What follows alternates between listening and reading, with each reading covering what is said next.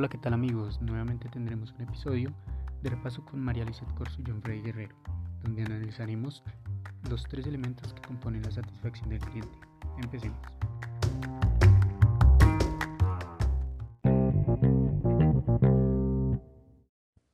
En primer lugar, hablaremos del rendimiento percibido. Es el elemento que expone el rendimiento en la entrega de valor que el cliente considera que ha recibido el bien o servicio adquirido. El rendimiento percibido posee algunas características que nos permiten identificarlo fácilmente. Este rendimiento se determina desde el punto de vista del cliente y no desde la empresa. En ese sentido, podemos decir que este elemento tiene un componente subjetivo, pues está ligado a las expectativas y las experiencias de cada cliente. Depende de su estado de ánimo y razonamientos, por lo que muchas veces puede no coincidir con la realidad. El rendimiento percibido también se basa en los resultados que el cliente obtiene con el producto o servicio y además sufre el impacto de las opiniones de otras personas que influyen en la percepción del cliente. Nuestro segundo elemento se trata de las expectativas del cliente. Hace referencia a las esperanzas que tiene el cliente por conseguir algo y estas están producidas por situaciones como las promesas que la empresa hace acerca de los beneficios del bien o servicio que ofrece, las experiencias que tiene el cliente en compras anteriores, las opiniones de amistades, familiares, conocidos e influenciadores u otros grupos de interés del cliente y las promesas que ofrecen los competidores. Es importante que las expectativas creadas deban ser equilibradas tanto como para que la empresa logre atraer a los clientes como para evitar que estos se decepcionen luego de la compra.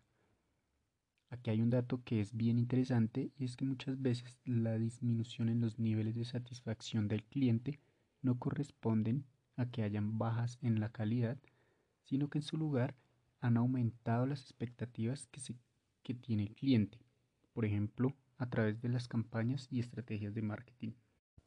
Finalmente, es importante mencionar que la empresa debe monitorear constantemente las expectativas del cliente, para así saber si éstas están dentro de lo que la empresa puede ofrecer y no llegar a defraudarlo.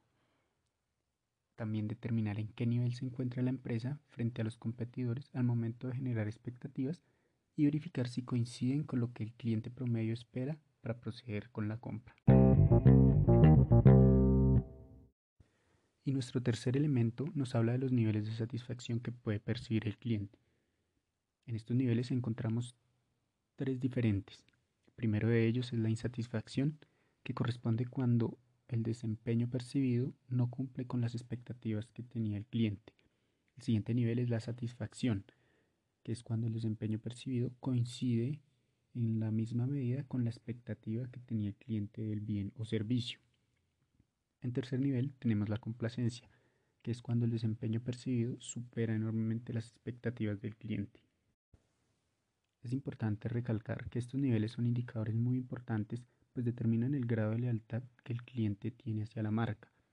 Es decir, que un cliente insatisfecho puede desistir en una sola compra de usar alguna marca, así como un cliente satisfecho, si bien es cierto, se siente muy bien con la marca, en algún momento cuando aparezca un producto que le ofrezca mejores eh, expectativas, puede cambiar de una vez de marca.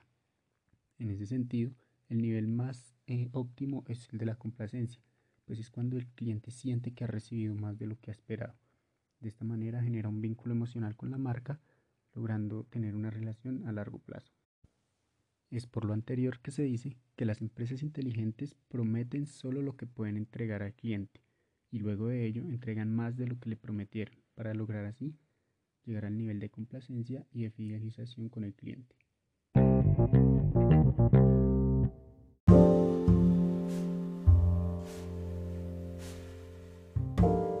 Bueno amigos, y eso es todo lo que les queríamos compartir por hoy. Los esperamos en un nuevo episodio con más datos de interés.